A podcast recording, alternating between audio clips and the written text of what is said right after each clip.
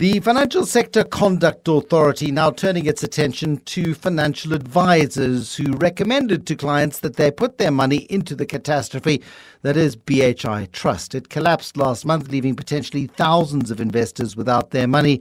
A trustee, Craig Warner, handed himself into police uh, recently, and curators have managed to find just four and a half million rand. It's not known exactly how much was invested, how much has been misused, abused, and lost over time. Uh, somebody closer to the story than most is Rob Rose, editor of the Financial Mail, on the line to us from Johannesburg this evening. Is there evidence, uh, Rob? I mean, I think there would be, otherwise, the Financial Sector Conduct Authority wouldn't be barking up that tree, but evidence that financial advisors advisors were putting investors into a product that wasn't registered properly with the with the with the proper authorities. Good evening, Bruce. Um, so I have seen some some letters and various documents that do suggest some advisors were telling people that this was a, you know, it's a good, it's not a bad thing to do, and essentially acting as go-betweens between Craig Warner and individual people who put money into this particular scheme. Um, and I think that's part of the focus. I think Bruce, as well, another part of the focus of the regulator's investigation is what registered or, or what sort of proper um, financial uh, companies were involved in, in supporting Craig Warner's BHI Trust. So I think it's about the entire ecosystem that allowed this thing to happen and flourish. It's extraordinary, isn't it? I mean, we know we, we know what the regulations are, we know what the guidelines are, but when financial advisors are sitting across the table from you and they're saying, you know what you need to do, Rob, this BHI Trust, this guy, this Craig guy, he's very clever. Mm. Um, he's a St. Old boy, you know. He, he's chairman of the old boys of the Old Boys Association. Oh, what a guy! Um, and so you you blindly put money in without checking whether or not this guy's properly registered or what his track record is, and also just this idea of assets being held in a trust. You know, the moment I heard about it, sounded dodge and the money's gone and is unlikely ever to be recouped. Certainly, that's what it looks like. The the curator's not able to find anything. Yeah, absolutely. Yeah, I mean, you know, Bruce, you've seen enough of these things to know that this is how it often works. Um, the guys at the centre of it always use existing names and you know people that people know as credibility for themselves to kind of get more money into these schemes. It was the same with with Barry Tannenbaum, who touted his links to Adcock Ingram and and these kind of things. And people look at these associated names and think, well, you know, if they're invested, if they're part of it, if they, you know, if they are part of the whole scheme, then what am I, what am I risking here? These guys know far more than I do, um, and so they're putting money in. So why shouldn't I? So I think that that's a big element of it. I think the Mail and Guardian is running a feature on it tomorrow. I think I think they, you know, they have a figure of 2.7 billion or so. I think it was um, that was put in this thing. But at the moment, the exact number of people in the scheme and how much money was invested seems to be quite a moving target. Is anybody sort of coming forward to you, Rob, and saying, yes, Rob, I put money into this thing and I feel like a twit um, because I put plenty of appeals out and I'm, you know, again, people are bruised and battered and have lost money and they're going to be incredibly stressed about the fact that they've lost their money. In some cases, life savings, uh, having put all their eggs into this one warren a basket.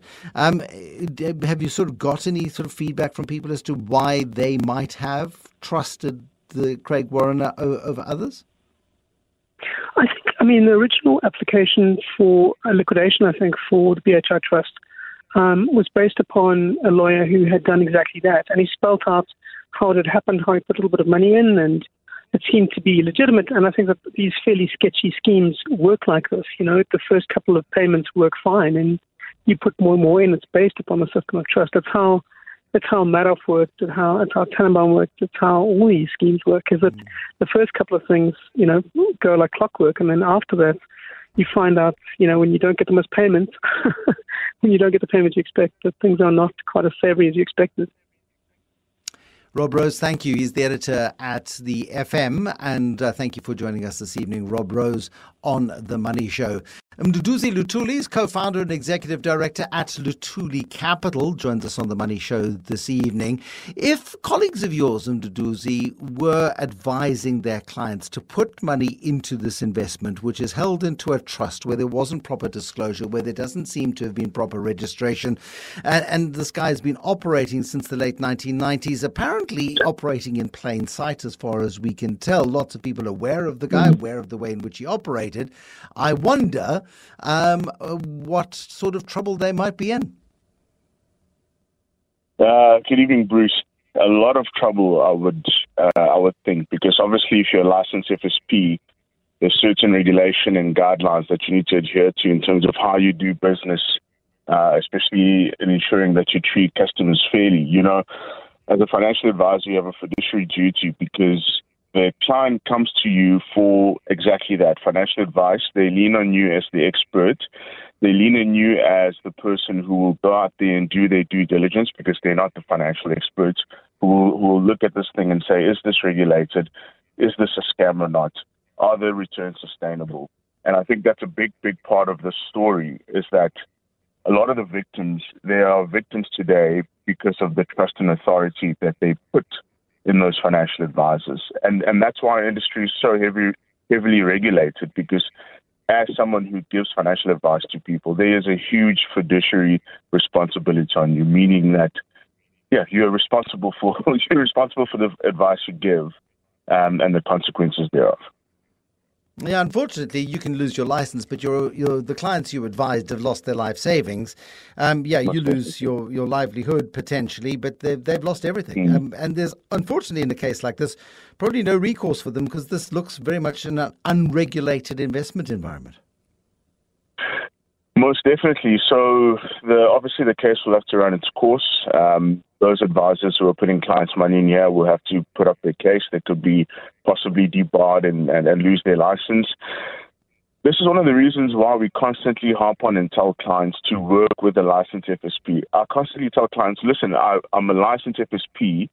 That doesn't necessarily actually mean that I'm the best at my job, I'm good at my job. Actually, why that is so important is that if I'm not good at my job, if I'm negligent, if I'm committing fraud, if I'm doing something wrong, you as the client have some sort of recourse because as a licensed uh, as a as a licensed FSP, you can report us to the ombudsman. The ombudsman can can come into our business, look at what we're doing, look at the advice that was given, the record of advice, and then and then and then uh, make a judgment. And also as a licensed FSP, you have a responsibility to to have what's called indemnity insurance. So in cases like this, where if, if I'm a licensed FSP, I've given bad advice, there, there's a case and, and it's found against me, I have an insurance policy that would make sure that those clients are able to recoup their funds. Where now um, they'll probably have to take it through the courts and, and, and see what's what's left, if anything. Yeah, certainly the creator's not finding anything. Thank you, Mduduzi Luthuli, for coming through for us this evening, co founder and executive director at Luthuli Capital. The Money Show. The markets. And on to Rudy der Rudy is a portfolio manager at Advice Works. He's on the line to us this evening. Uh, Rudy, I looked at today's market activity and I was underwhelmed. I was less disappointed than I was yesterday. And it's this bloody frustration, uh, frustration I have, and I'm sure everyone else in the world has, of sort of lurching from Federal Reserve statement to Federal Reserve statement, trying to find clarity in a mud bath. Evening, Bruce. Oh, you're quite right. It's very much data driven and, and sentiment driven at the moment. You know, and, and, one is often just relieved that the market hasn't been under under more pressure than than one possibly would have expected. Now, the last week or so, generally markets have been in a in a better position, but a lot of that has been on a on a theme based on you know that bad news is basically good news, and you know the fact that economic data coming out indicating that, that the global economy is under pressure uh, possibly means that we could see see interest rate cuts in the, in the relative short term, and the, the, hope on the back of that that that would be supportive of economic growth and valuations for for, for asset prices and the like.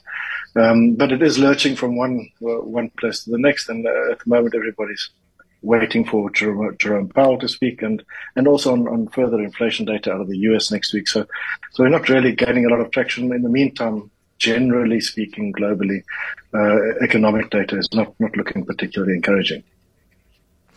Yeah, it's not particularly encouraging, but we move on from the macros and let's get into some of the news events. I mean, today's Sappi results and uh, look quite remarkable. Paper demand below 2020 levels, yet they somehow seem to be pleasing the market. They've reinstated their dividend and things seem to be going just a little bit better. Yeah, it is a little bit odd, Bruce, and I think uh, the reaction we've seen on the market is uh, Sappi was, was up in the region of five-ish percent today, um, is partly also driven by, by what we see in the South African market, where I think we've just become too cheap now. Um, the South African market generally now is, is, as cheap as it's been since the, the emerging market crisis, and it hasn't been this cheap this millennium. Uh, and eventually things just get too cheap, and, and, I think that's partly the case with. You know, the, the actual results themselves were not particularly pleasing. Um, if one looks sort of year on year, the headline earnings a share were down 62%. Uh, and even this fourth quarter compared to the fourth quarter of the previous year uh, doesn't make for, for pretty reading. Uh, it is a little better than the third quarter. So there's a slight improvement, and there are elements of, of positiveness in, in the results. They've paid down their debt quite materially. It's now just over 1.1 ish billion dollars, so that's the lowest in 30 years. South African unit had its best results in rand terms that it's that it's potentially ever had in the U.S. unit, uh, the second best results that they have had. Uh, they're certainly under pressure from a from an economic perspective. They talk about in, inflationary costs uh, are certainly obviously biting them. Weak demand from China, weak global growth, uh, are all contributing to to demand for their paper products generally being under pressure. Uh, graphic paper specifically, they they talk of demand destruction which possibly is, is, is never going to recover to, to previous levels. Um, the dissolved pulp business is, is, doing better. It seems like pulp sales are up seven odd percent, um, even though prices aren't really coming to the party there. Uh, so they're, they're managing the business, I think, very carefully and have done a lot to to operationally correctly position the business. But the, the environment obviously is is still quite uncomfortable. Uh, and they do talk about the next quarter possibly being being worse again than, than the current yeah. one. Uh, I think they are it's, positioning it's, it's themselves appropriately for this environment, but it's tough. Yeah. It's a dreadful, a dreadfully difficult environment to be in. And then you've got climate change, and that's going to be threatening forests, and you've got the risk of wildfires. And these guys take preventative measures. But when you look at the scale of some of the wildfires in places like Canada and those plantations there, and you look at the, the, the, the, the sort of wildfires you see across Greece and other parts of the European Union over the summer months, and you've just got to be really apprehensive about investing in these sorts of uh, environments. Their debt's down to a 30 year low. I mean, certainly uh, Steve Binnie is managing this business far more aggressively than perhaps his predecessors were able to or did. Absolutely, he's made a, a lot of positive differences, uh, uh, and, and, he's been there for some time now, as far as I can recall, uh, probably a decade or so, I guess. Um, and yeah, they, have actively during that period been very, very good at, at, at paying down debt. Uh, they managed their dividends, I think, better than their predecessors.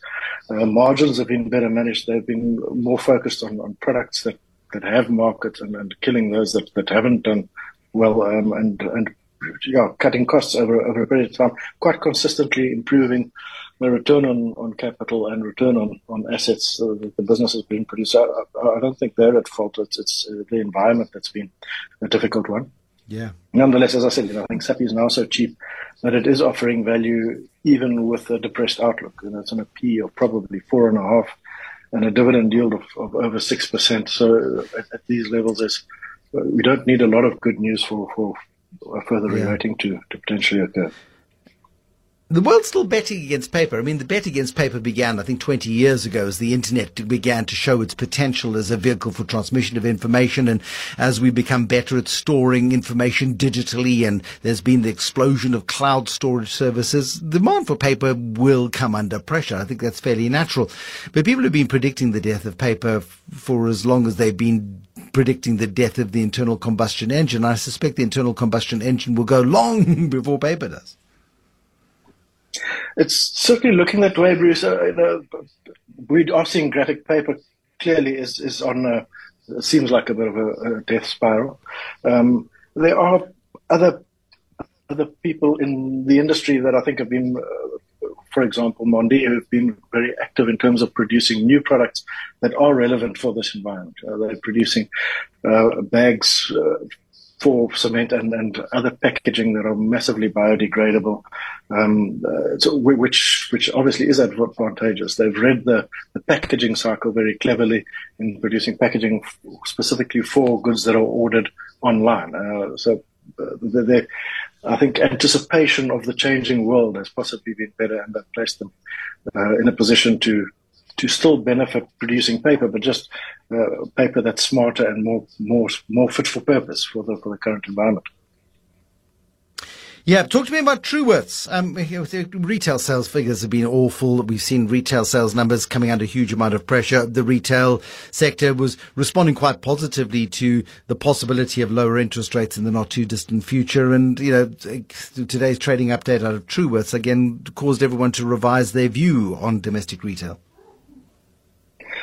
Yeah, Bruce, I think Truworths is still being bailed out by their, their offshore operation. So their the business's sales looks like it's up in the region of 10ish percent, uh, which which isn't bad under under circumstances. But of that, the domestic portion, the South African portion, is only up five percent, whereas office in the UK in pound terms is up 18 percent, and and in in rand terms, once once converted, is up about 38 percent. So that's really what what pulled up their sales numbers. Uh, I think being flat in this environment in South Africa is probably not too bad a, a result, but, but certainly the the, the, acceleration in sales coming from partly from currency and from the UK operation, which seems to be doing very well at the moment. There is a little bit of stress, seemingly, uh, in in their credit uh, sales. Just talking about the, the percentage of customers that are willing and able to to purchase uh, has has dropped from from 14% to 15% uh, of their of, of their,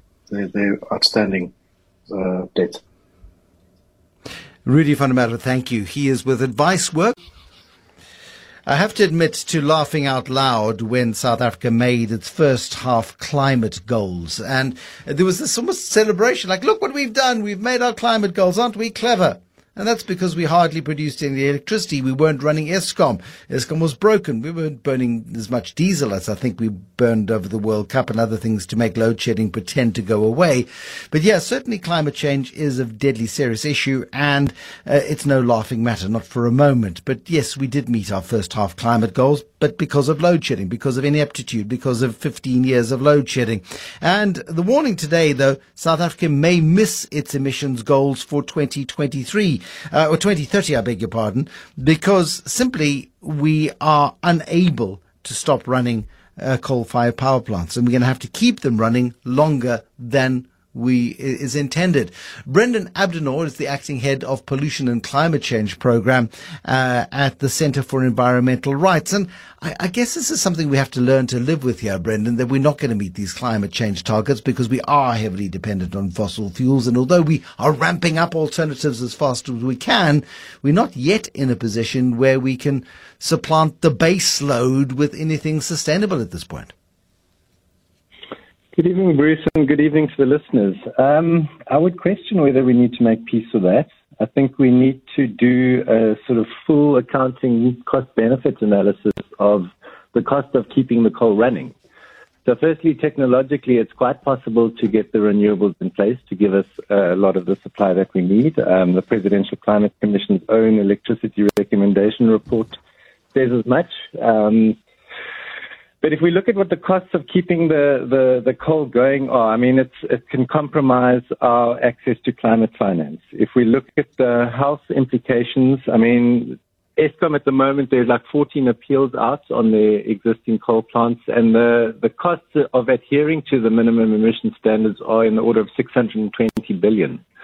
So we're talking about huge amounts, never mind the disaster management costs the, the costs of maintaining these coal fired power stations. So I think it's really questionable whether it makes economic sense, never mind the, the climate harms that we are trying to avoid.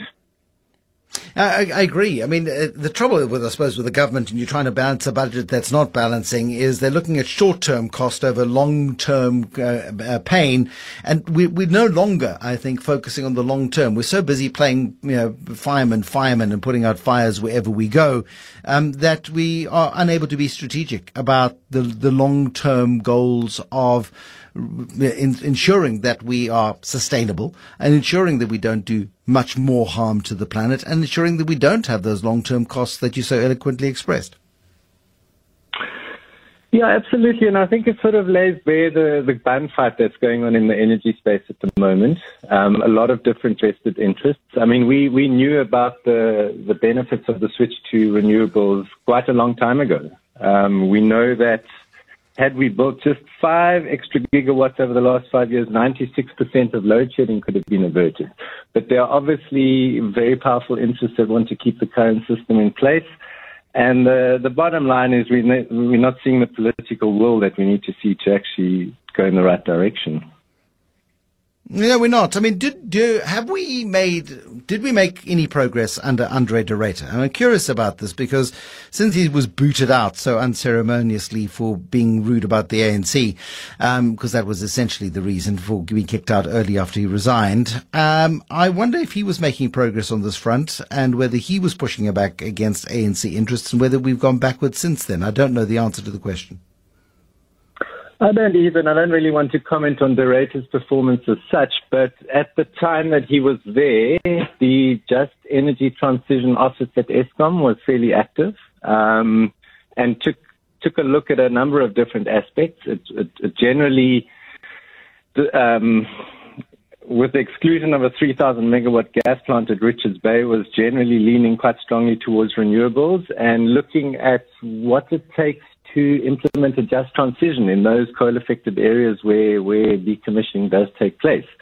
Um, how successful that was is a question that's up in the air, but, but it was grappling with these issues. Um, the just transition, of course, been critical. And some good news on the climate front is that today it looked like there was the, the establishment of a, a just transition labor center um, including involvement from all the union federations, which is going to look at the, the very difficult issues of making sure that no one gets left behind in this decarbonisation journey.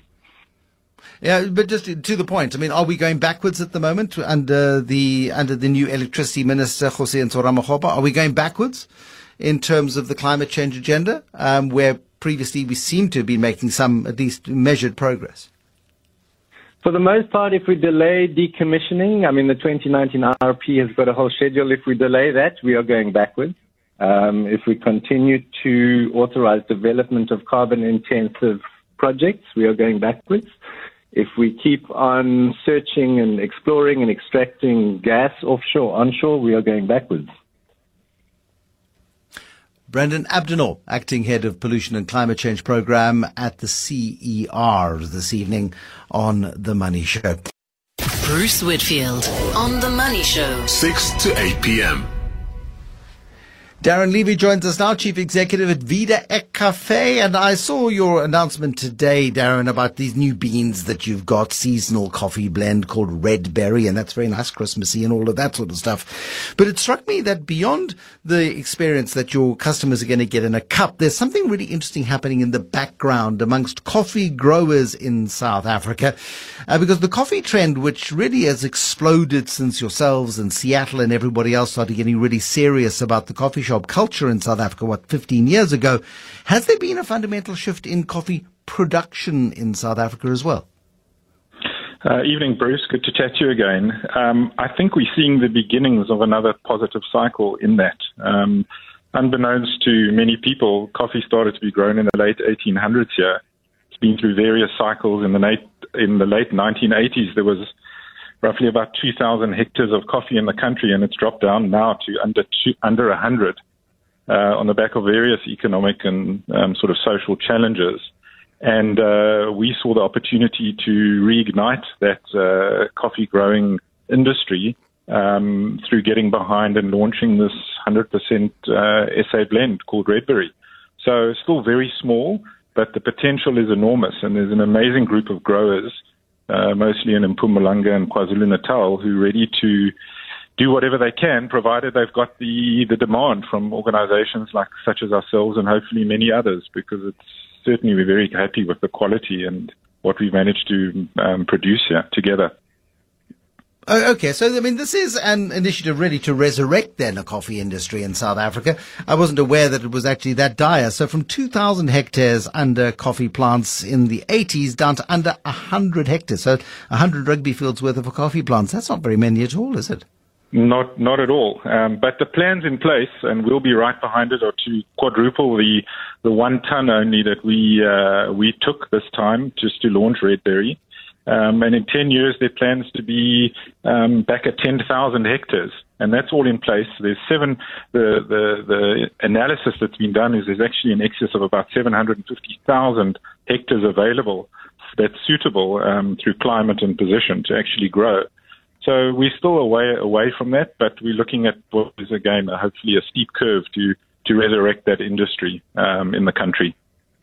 Because so much of the traditional coffee buy, uh, coffee growing world is under a huge amount of climate pressure. There's civil war in some places. And so some of the traditional coffee growing areas are actually taking a lot of flack from the planet. And that's run, uh, as a result, coffee production in some parts of the world is actually under threat, quite substantial threat.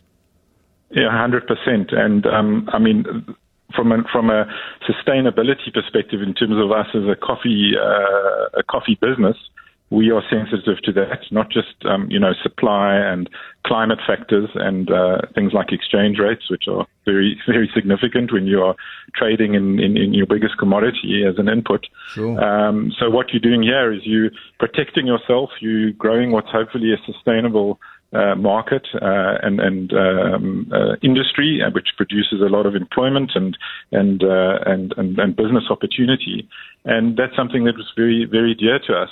The product is delicious. Um, issues around altitude are somewhat uh, of a myth if you talk to the experts.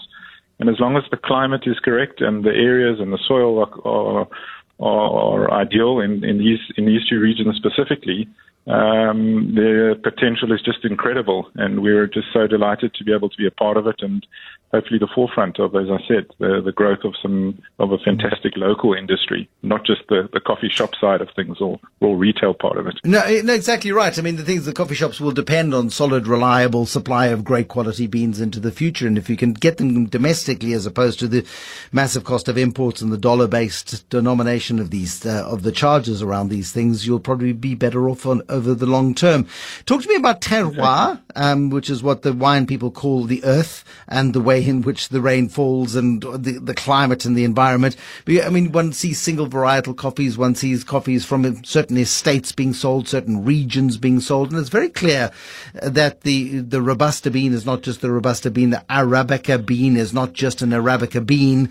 It does matter where the thing is grown. It's the, the, the conditions under which it is grown, and then the conditions under which it is roasted, of course, are absolutely pivotal in providing a taste profile. You're arguing very strongly that the areas of, of KZN and perhaps into Mpumalanga, that there is terroir or land that mm. is going to be perfectly mm. suited for a, potentially a globally competitive industry.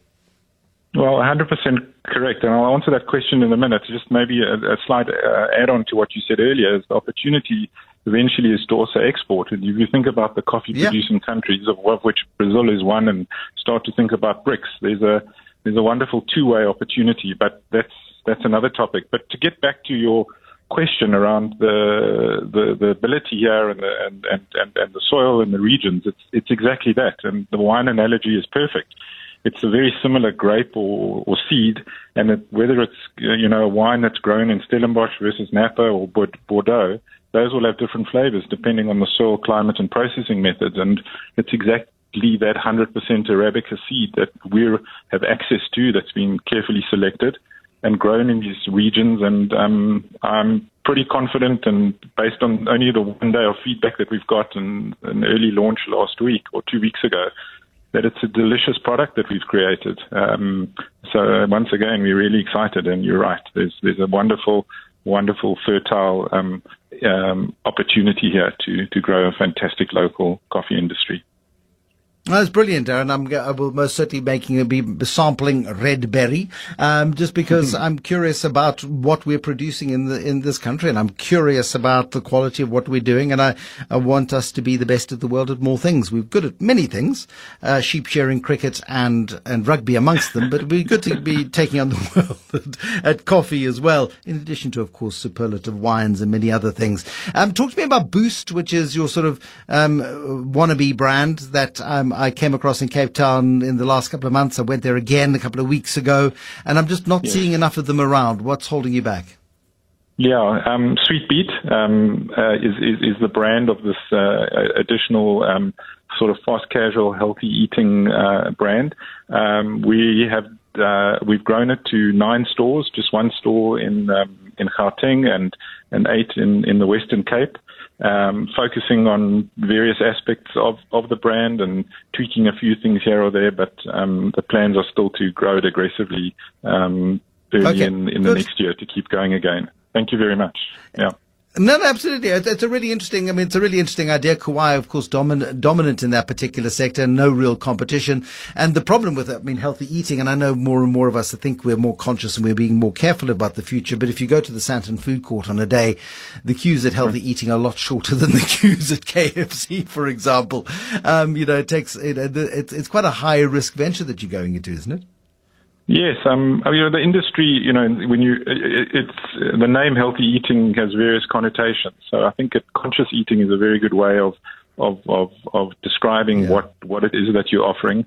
Um, it's not junk food, um, which is a you know a very negative term. It's all made fresh, um, delivered fresh, tastes delicious, and uh, and and you know is is is overall very very healthy. But we think there is a lot of potential to be also be part of a movement to to uh, make this eating um, more accessible and to provide some element of choice in the market. And uh, that's that's the rationale for for this this uh, this chain that we're busy growing. Uh, long may it last. Thank you, Darren Levy, Chief Executive at Vida Cafe. Really interesting um, how the, you, you get industries that grow and then they've got a problem. They've got a shortage of supply or they can't get the quality they need or they're looking into the future saying, where are we going to get beans from if the droughts continue in XYZ part of the world and we can't get the right, well, why don't we help farmers grow uh, the product for us? And you get this wonderful circular economy effect happening. That raising a glass, of course, is a subtle tip to the Absa Champagne and Art Festival, which is happening, um, in, uh, which is happening on your radio this time tomorrow. I find our collective obsession with Titanic so interesting. I took my family to see the traveling exhibition when it came to South Africa. I've been obsessed about it since I was a kid. Just the images of Titanic pointing up toward the stars and disappearing underneath the ocean surface. And then the film and oh my goodness me, it all became just wonderful. But now a first class dinner menu from the Titanic is part of a collection of maritime items that is going on auction in the UK this weekend and could fetch thousands of dollars.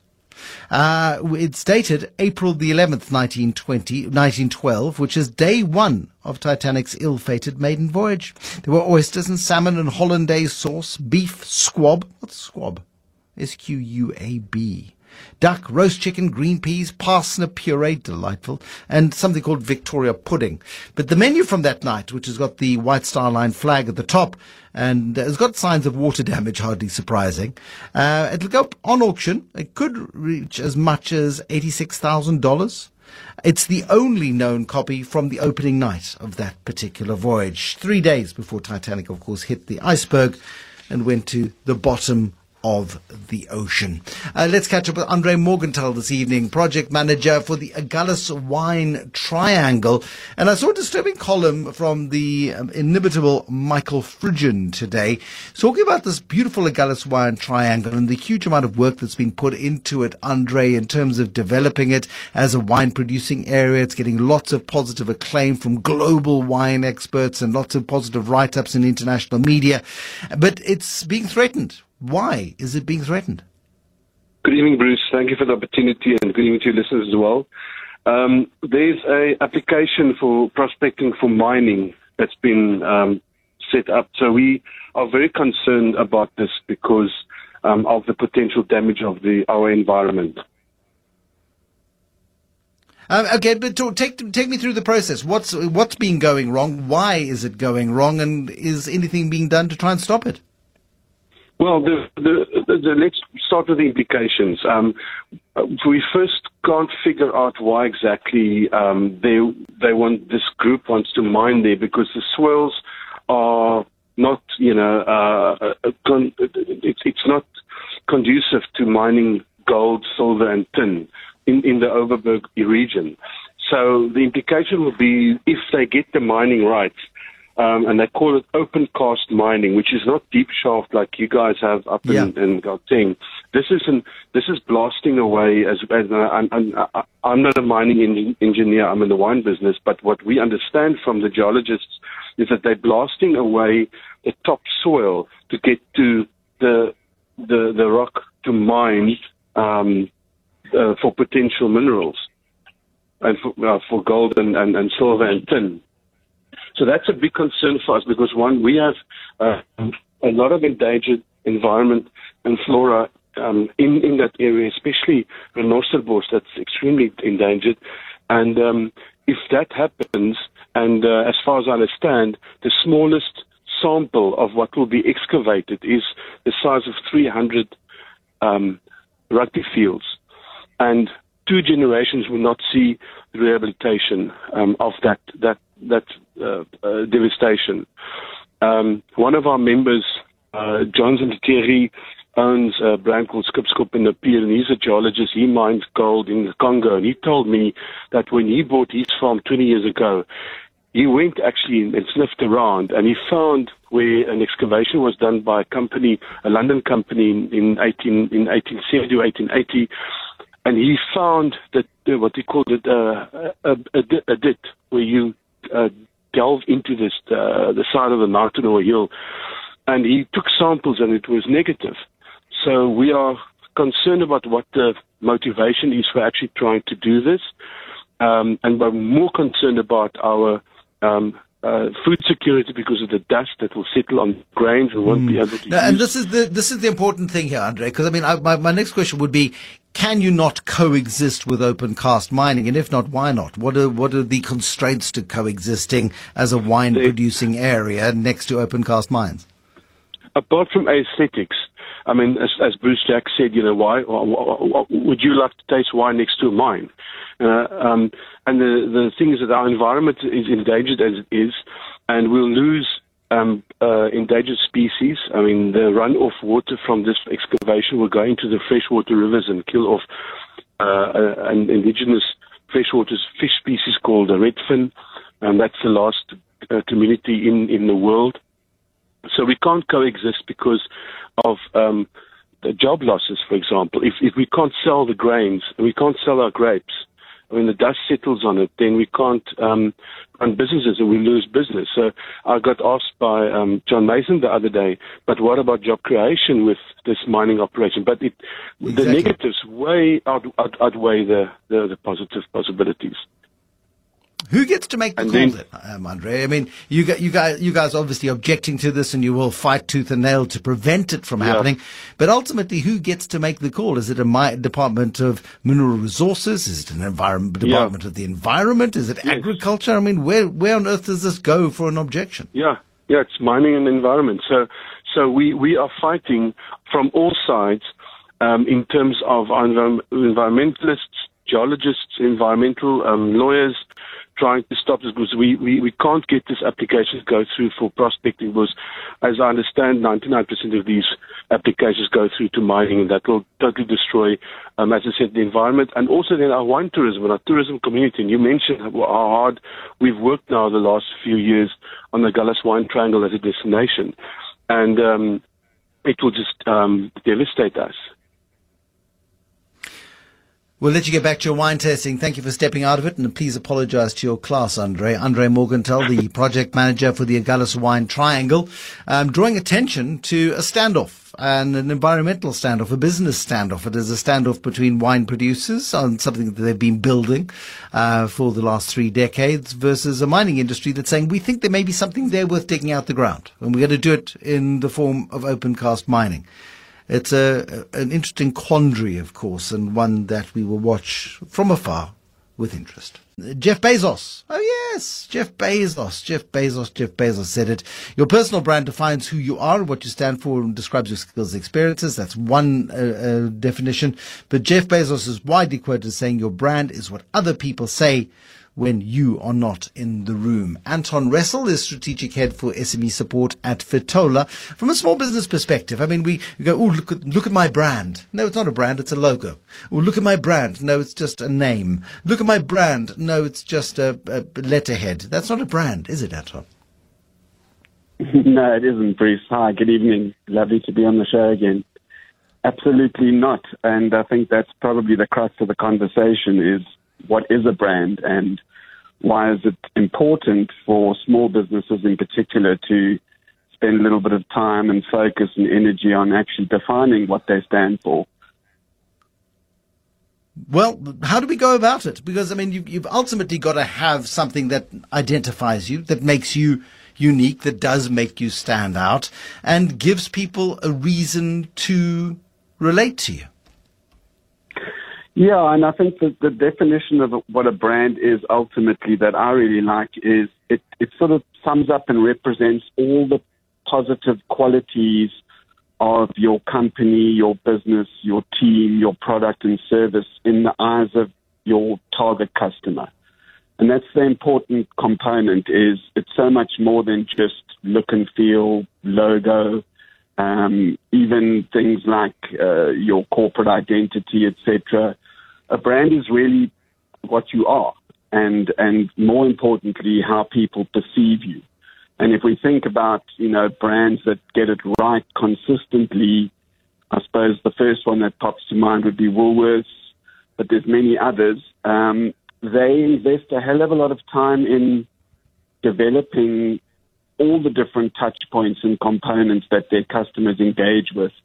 And that's really what builds a brand. It's not something that is a once off. It's not something that once you've got your logo developed and you've got a set of values on the wall that uh, the job is done.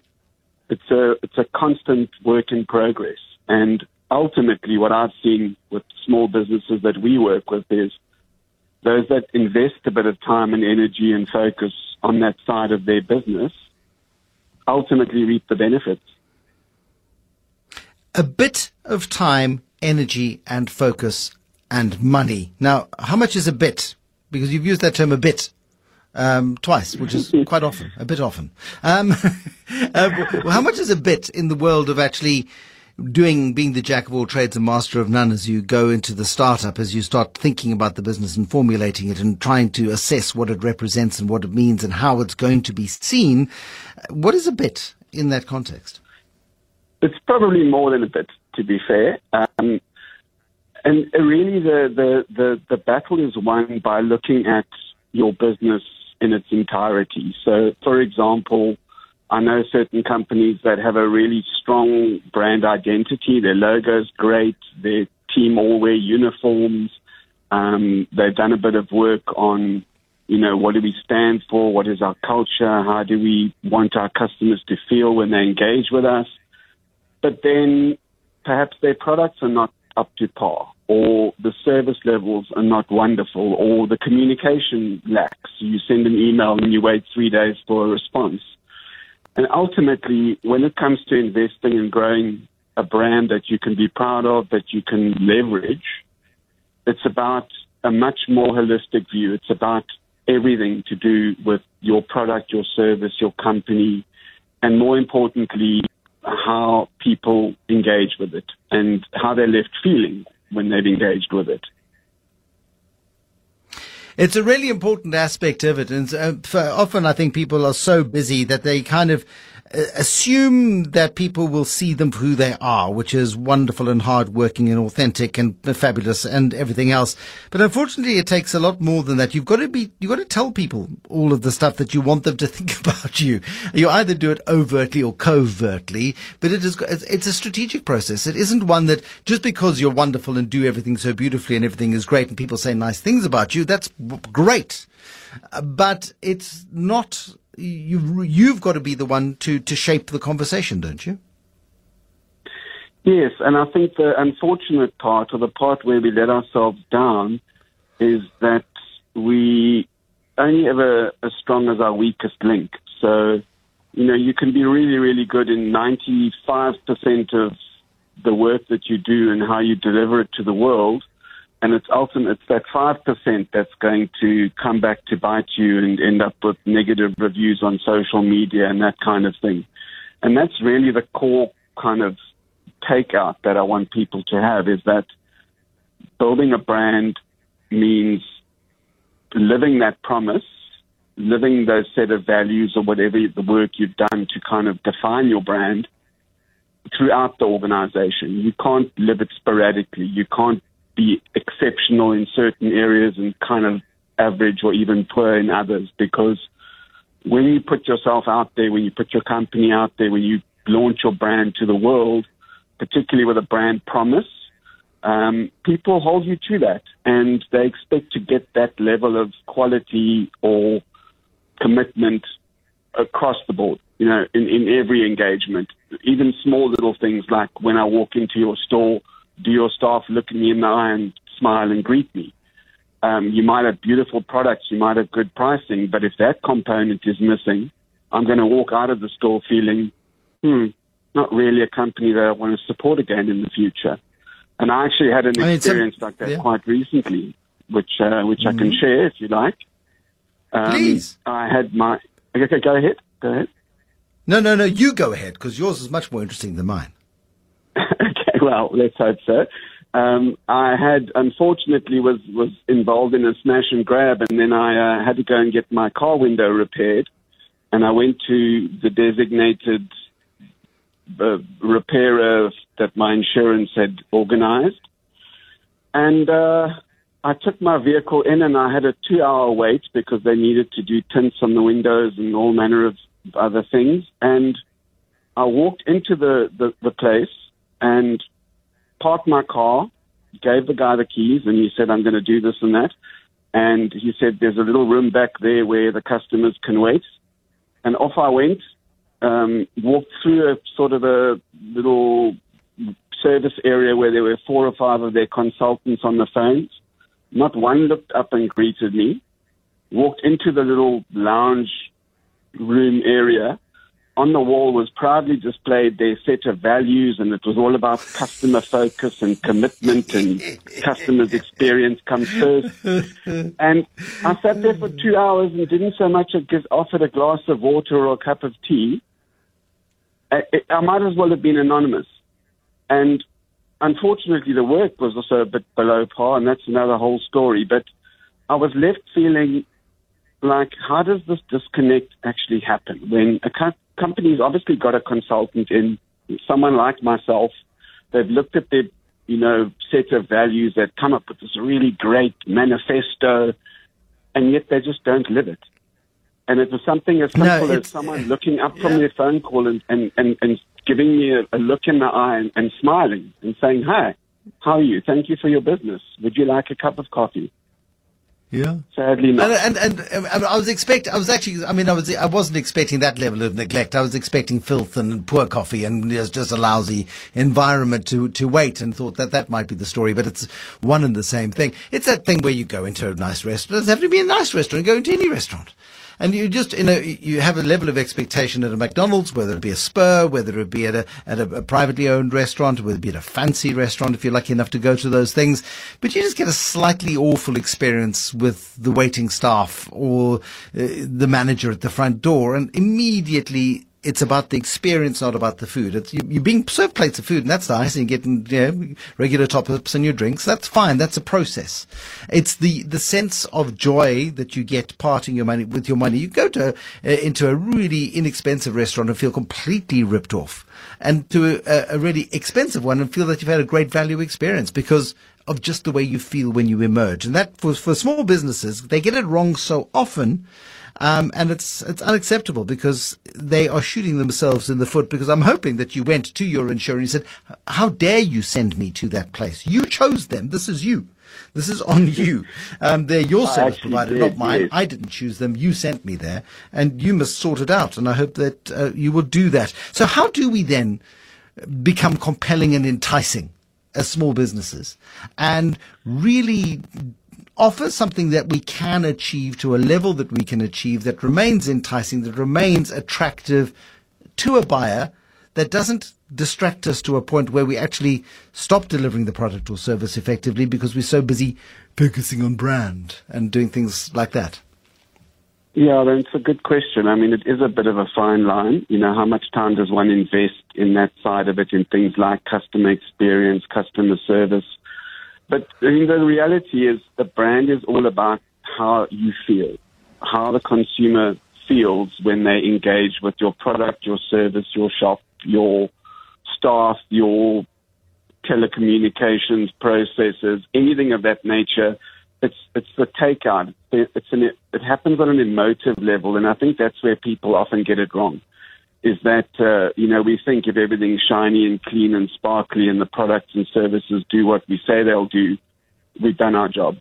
The truth is we haven't. It's it's it's the starting point, and I think that the key element that people can really leverage and that small businesses have the opportunity to do well is to understand that if you can connect with people on an emotional level, if you can make them feel something and hopefully something positive, you know, the product and the service and, the, and, and all of those things and the pricing are kind of a given. They're not, they're not winning you brownie points. They need to be up to scratch. It's the intangibles, the the little things that people remember. And I think if we think about ourselves as consumers, what restaurants we frequent, you know, I have a certain coffee shop that I I always go to, even though it's off my my sort of work trajectory, just because of how they treat me when I go in there. Their coffee's pretty good, their pastries are pretty good, they're not world class. But every time I go in there, the staff know my name, they know what I want to order, and there's this wonderful feeling of they, they're grateful to have me as a customer. And it's just those little things that can often tip the scales in our favor. What differentiates you from the competition? What differentiates you from people who do something similar to you? And if you're in a commodity based offering or you're in a, a highly competitive environment, the one thing that will differentiate you, Anton, is that feeling. It's that, it's that, and, and it's reciprocal as well. You go in, you're in a good mood, you make them feel good, they feel good back. They, or they feel good first and you feel good back. Whatever it might be. It is that thing that fundamentally can change your day. You're probably too young, but I mean, the, the TV series Cheers, it was that, that, that place that had such a strong brand. That, such a strong brand ethos. I went to Boston and I I was offered an opportunity to go to one particular place to go and look at a boring university, or I could go and explore the city. I said, "No, I've got to go and see Cheers." And so off I went, and I found the Cheers barn. It's got the beautiful logo outside, and I opened the door, and it's just busloads of flippin' tourists who've been bussed into this hellhole of a place that is trading off the name Cheers. And I just went, what a disappointment. I bought a coffee mug and I left and I won't go back ever again because the, you bought the, the coffee mug. unfortunately. And I and they didn't know my name. They didn't know my name. well, there you go. And that's a, that's an interesting point you made there about you know, they didn't know your name. Obviously, the tagline for Cheers was, you know, where Yeah, everyone exactly. knows your name. Everybody knows your name. and yeah. um, th- that's a brand promise, you know, ultimately, and and that's that's perhaps where small businesses need to start. Is what is your brand promise? What are you What are you promising the world? I mean, there's a couple of bigger companies that have got really compelling brand promises. One that I always refer to, or that stands out for me, is FedEx, you know, the courier company. And their brand promise is when it absolutely positively has to be there overnight. Now, if you need to send a parcel with urgency, who are you going to choose? It's a no-brainer because they've made this promise to the world that it will get there overnight, come hell or high water, and it sort of has all these undercurrents of commitment and customer focus and efficiency and reliability. And it's powerful. You can't really deny it. And I think that's where we need to start. What is our brand promise as businesses, as small businesses? What are we offering the world? Why are we different? Why should they choose us over all the other opportunities or options that they have out there? And if we can define that and then more importantly live it consistently, you know, that's that's the bulk of the battle won. Anton, thank you. Lovely to chat again. Anton Ressel, the uh, strategic head for SME support at Fetola. Brands, branding, brand promises, and what they mean to you. Absolutely pivotal listening this evening here on The Money Show for your small business. The Money Show. Personal Finance with Warren Ingram. Warren Ingram, co-founder at Galileo Capital. He is a certified financial planner. He's a regular contributor to The Money Show. He used to do boxing, but then got tired. Um, you know, that, it was a new kind of introduction. I'm, I'm working on it, Warren. now listen, debt. Debt, debt, debt. Um, there's a saying, and it's, it's Buffett or one of those people. Um, it could have been Einstein. It could have been Einstein. It's attributed to Einstein uh, that compounding is one of the is the eighth wonder of the world. Those who understand it earn it. Those who don't understand it pay it. And it goes to this idea that if you're in debt and you don't understand what happens to debt as interest piles upon interest, piles upon interest, piles upon interest, you will end up getting yourself stuck in a financial cul-de-sac of no return. Uh, I think that's important to understand. Exactly right, and and and I think a lot of us, you know, we we find debt easy to access, and you know, especially when when you you can just sort of tap and go on your phone, uh, it's really easy to use and and almost addictive in a way. So so, f- firstly, that it's so simple to use, and secondly, that it it takes us down a really deep hole very very quickly and and and you know if you're not careful you find yourself you know kind of at the bottom of a very deep pit with a little bit of up and and almost no way out. And and so you know to take action and, and kind of build yourself a ladder to get out of there is really important. Okay, so the the issue with debt is that if you ignore debt and if you pretend that it's not there, if you're a bit like the dog that ripped a hole in the couch and when the owner comes home, they're sitting in the corner just not making eye contact with anybody and certainly not looking at the couch. If you treat debt like that, it will, unlike the dog, come back and bite you.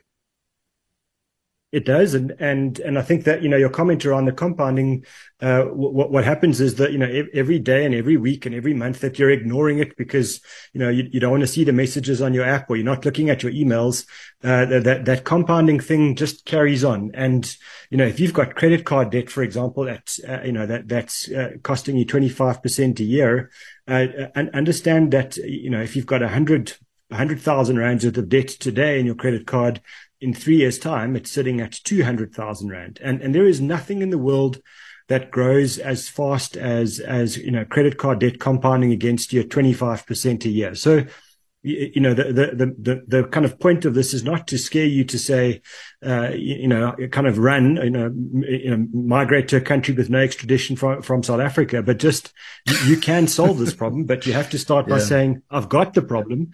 Uh, I know about it. And, and what I need to do now is, you know, it's kind of like that health check. You know, you can't just ignore that, uh, you know, that nagging cough that you've had for the last six months. You've got to go to the doctor and figure it out and find out what's going on. And, and it's the same here is start by actually just writing down all the debt you have. It might be scary. It might be depressing, but, but just start, you know, you get an understanding of I've got a credit card debt. I've got personal loans. I've got an overdraft. And, and yes, it's frightening, but, but I need to know what they are. And, and most importantly, I need to know what the interest rates are. And once you've got it down, uh, it's amazing just writing it down, just actually figuring out what the problem is and giving a name to it and giving a face to it and, and, and then saying, okay, now I can do something about it. There, you know, the, here's my enemy and, and I can, I can see it and I'm going to do something to take care of it. In the same way as people ignore their health and ignore all kinds of issues, uh, they ignore family traumas and all sorts of things. People ignore debt and it becomes this thing that gnaws away in their subconscious. They're waking up at two o'clock in the morning. They're not sleeping properly. So they're making worse decisions all the time because they're worried about this problem that they don't want to face in their waking hours. And that first, I mean, as with any problem, confronting it is the first issue. We're not saying don't have debt though. We're not, I mean, I'm a big fan of credit cards. I use the bank's money all the time. And I say thank you very much for the interest-free um, use of your money. And at the end of the month, I make sure that the exactly the right amount, not a penny more, not a penny less. You certainly don't want to give them a penny less because then they charge you interest on the whole outstanding amount because they're clever that way. Um, but I, I do a direct debit, make absolutely certain that the full amount is paid off in total each and every single month and then, you know, use the rewards programs, all of that sort of stuff. But if you don't have that discipline and you are, have a propensity to overspend, then avoid that kind of debt completely. Uh, true, and and and I think you, you know there, there are people that manage debt, uh, you know, incredibly well, and and uh, you, you, know understand that, that it becomes an, an enabler in, in very often. So, so, people that that use debt to, to create wealth, you know, they're the example of of of where debt is a real power a, a, kind of a power generator. But but unfortunately, uh, for most most of us around the world, that that's not the case. And and so we've got to use mm. debt as a kind of a really scary uh, weapon, you know, and, and, and something that can hurt us as much as it can help us, and and treat it with kid gloves. So. So yes, I, am by no means saying that you know debt is evil to everybody all the time, but but I, I, would say you know it's like a really fast car. You know, you, you shouldn't drive it very fast, and and you know the fact that it can doesn't mean you should. You know, and and so uh, you, you, know be, be careful that you know something that can get you from point A to B a bit quicker can also get you from point A to a brick wall very fast and that's what mm. we're hmm. trying to avoid is you know it, just because you've got it doesn't mean you need to use it all the time to the max and i think that that's maybe the, the starting point for someone who's in debt is just to just to say okay i've got this stuff and it's and it's hurting me now but i can i can do something about it and i can take control uh, and and and maybe there just to say you know, once you've identified what this, uh, what, what your debts are and, and you've got them, then let's get a game plan and let's get, get yourself out of this.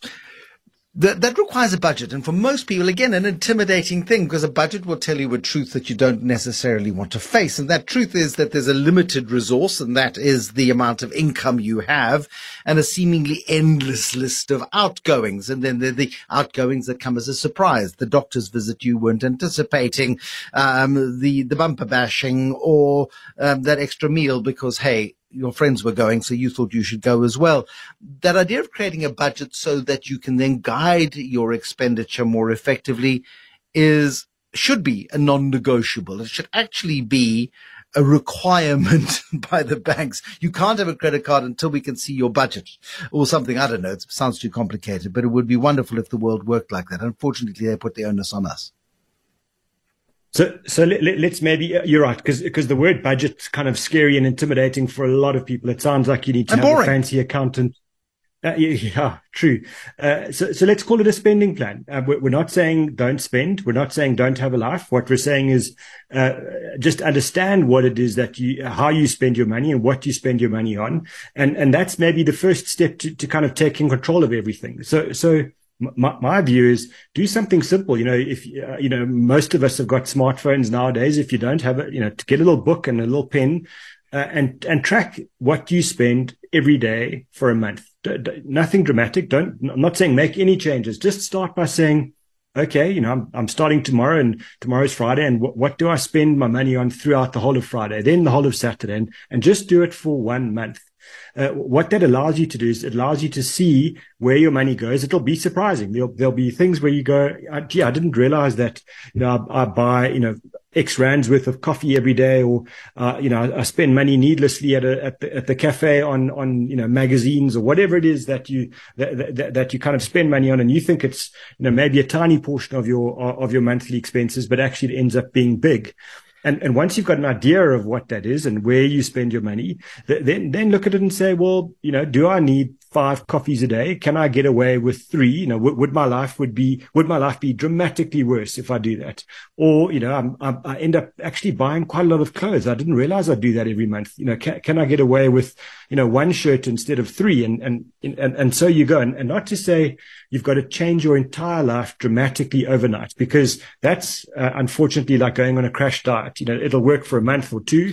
Uh, and, and, then the problem's going to come back way bigger because we, we can't live, uh, you know, without any joy in life. So, so maybe the starting point is get a spending plan, understand how you spend and then look at the things that are, are surprisingly big in your, in your spending plan that are not so necessary and that won't change life dramatically if you cut them down.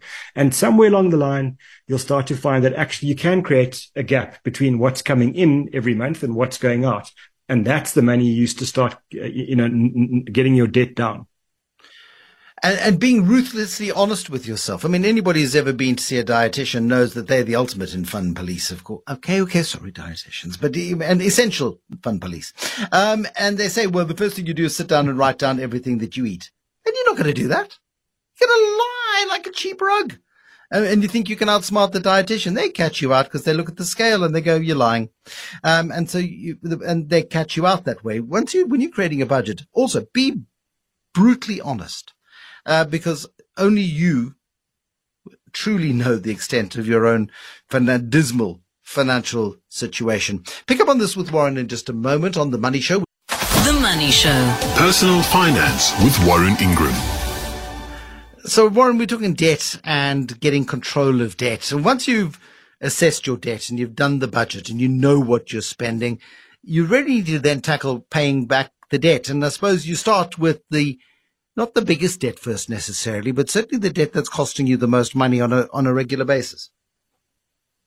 Well, well, well let's maybe uh, say that there there are two possibilities, two strategies. So, so for some people, that they like to see uh, quick wins as fast as as possible. And, and, you know, by winning, uh, even if it's a small win, they, they, they find themselves motivated and, and that allows them to keep going. And, and for people like that, there, there is a strategy. I didn't come up with a name, but I like it. It's called the debt snowball. So, so what you do is you, you look at all your debts and you, you make sure that you, you are paying off the minimum required on all of your debts. You can't ignore any of them because that gets you into real trouble with debt providers. But then you look at the, the smallest debt you've got and, and you say, okay, now I've got this uh, extra bit of money that I've found and, and, and managed to create in my, in my monthly expenses and and you take that extra money and you put it into the smallest debt. So you, you make sure that you pay off that smallest debt uh, as fast as you possibly can. And so what it does is it gives you that psychological boost once that that that small debt is paid off, that you've achieved something. And it, and I'm not uh, dismissing it. You, you you have done something. You, you have kind of knocked one out of the the park. Uh, and and then you take all the money that you were paying into that small debt and you allocate it to your now next smallest debt. And and so you go.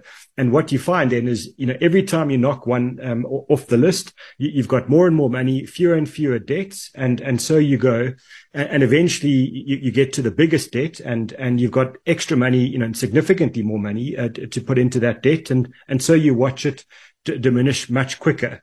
And, and for some people, that, that's the best possible strategy. And it's not, it's not necessarily about maximum efficiency. It's about managing the psychology of, of, of money. And, and, and I like that for people who, who are motivated by yeah. quick wins. For, for others, that, yeah, exactly right. I mean, well, because, uh, sorry, Warren, I mean, so many people confronting this, like people trying to lose weight or get fit or any other habit that you're trying to change. It's confronting it and then dealing with it in a way that is achievable for you because you're going to get halfway through a process and you're going to be very sad because you've you've had to in order to start addressing the problem change the fun stuff you were doing that caused the problem in the first place. And that's hard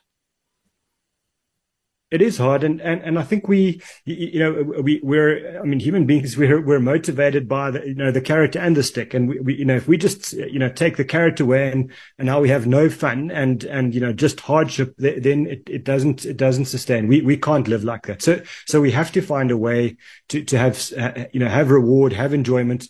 Uh, uh, uh, while we while we're taking our medicine that's incredibly necessary. And, and so you, are right. We've got to find a way that, that works for us. Uh, for, for, someone like me, uh, you know, I'm, I, I, I hate inefficiency in my life. So so what I'm going to do is I'm going to look at my debts and I'm going to say, which one costs me the highest rate of interest? And it doesn't matter w- whether it's my smallest debt or my biggest debt. Uh, that that's the one I'm gonna I'm gonna start paying off fastest because I, I don't want that that higher rate of interest to be compounding against me.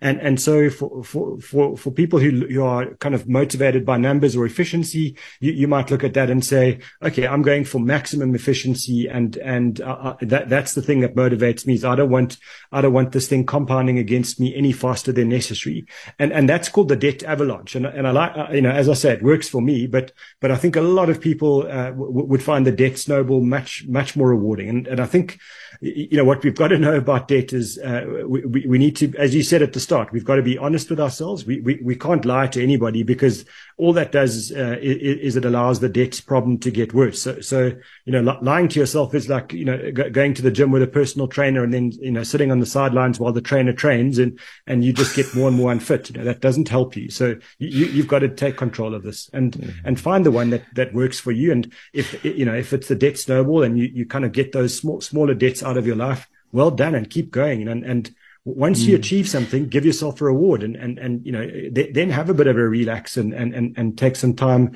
uh, to, to, to kind of pat yourself on the back and then get going again, you know, and, and, and before long, you start to find this compounding thing working in your favor, not, not against yeah. you. And you know, it, to me, that's the point here. It's worth the effort and the reward to kind of allow money to start to work for you and not, not against you.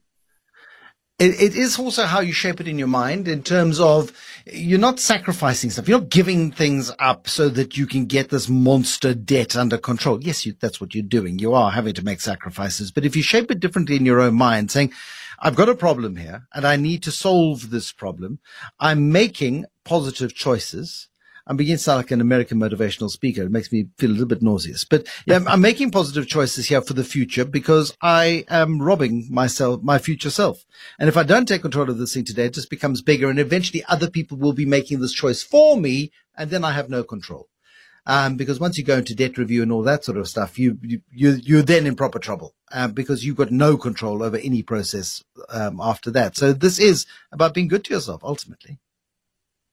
It, it is. And, and, you know, for, for those, uh, sal- salary earners that get surveyed at big companies, uh, they'll they'll ask salary earners what, what's the biggest source of stress and unhappiness in your life, and it usually comes down to relationship stress and money stress, and and often the two are related. So you know if Absolutely. you're if you're in a um, in a family or in in a, in a committed relationship and you're and you've got financial difficulty, it, it's probably affecting everybody. So so yes, it's about taking care of yourself, but it's also about taking care of your loved ones. And you know, I can't I can't think of something that's more motivating than that. So so please yeah. take control, you know, and, and and get get going. Edward needs to install a solar system to escape load shedding. He doesn't have any cash saved up for it because his budget is tight. He does have investments that he can liquidate. Should he use some of the investments initially intended for his retirement for this project? He's 40 years old. He says, I think I have enough time to make up the retirement savings. What do you think? Install, install, install. What do you think, Warren? Uh, I, I'm I'm I'm not sure Edward's going to like my answer. So, uh, you, know, if this is about kind of return on fun or return on life, uh, you know, and and you're going to you're going to sell uh, money that's uh, you know investments that's designed for your retirement, so, so, for your future self, and you're going to cash those in now to to to to make sure that you you kind of have a bit more uh, you know enjoyment and out of life right now because of of load shedding, uh, and and there is no income benefit to doing that. I'm I'm going to tell you, Edward, that I think you you you shouldn't do that. I, I think you need to kind of find some monthly savings and and start building up uh, to to buy that that that solar system. Uh, to get yourself out of the, the, the, the solar problem or the, the Eskom problem. But, but if you are working from home and it affects your income, uh, th- then that's a totally different story, you know, because this is not an excuse. You, this is not, yeah, this is not an excuse, Edward, to say to your boss, I'm going to work from home now, just so that you can get the solar. Don't try and twist this, uh, this logic. What about renting? I mean, uh, you, nowadays you don't have to buy the stuff. You can rent it. Uh, yes, it comes at a premium, but you can rent it at a lower monthly rate than you can necess- that, that then you, you can avoid having the capital outlay up front and, you know, try and save some money in the process. But surely renting becomes an option. There are lots of people offering rental options. There are, and and surprisingly, uh, or not surprisingly, lots of financial institutions involved. Uh, what that tells you right up front is that uh, it, it's it, you're you're you're not really renting it. You're kind of you're you're you're doing a kind of a form Leasing. of hire purchase, but just be, just being called uh, you know renting. So so just understand that there is a finance charge attached to to that. And it's the same as leasing a car. You know, I, I just don't like that idea. I, I, think you put down a you know you try and pay the things cash and and and and get it out of your your life. And and I feel in something like this, I'm not d- dismissing the, the the the impact of of load shedding on a on a family or anybody, uh, but but I think you can make some alternative arrangements that aren't that expensive. Uh, you, you, know, so, so to me, I don't like those, the, the, the, and I'm sure I'm going to get lots of abuse now from the leasing people, but I don't like those, uh, you, you, know, to get yourself, uh, just some enjoyment. Again, if it's, if it's impacting your income, that's a totally different story. Then by all means do it. You know, that's the same as needing a car for work. But but if if it's this has got nothing to do with work and nothing to do with income, then you know make a plan uh, to to kind of get some light when when when when the lights go out and and and do something different. You know, but but for now. I'm I'm not a fan. The the worst thing I think you can do is cash in your retirement savings for, for something which isn't going to generate income. So so I'm so opposed to this um, I, I, can't, I can't, I can't say anything uh, kind of impolite now, but, but gee, I think this is a bad idea, Bruce. It's probably the best way I can Thank say you. it. Warren, that was very controlled of you. Well done.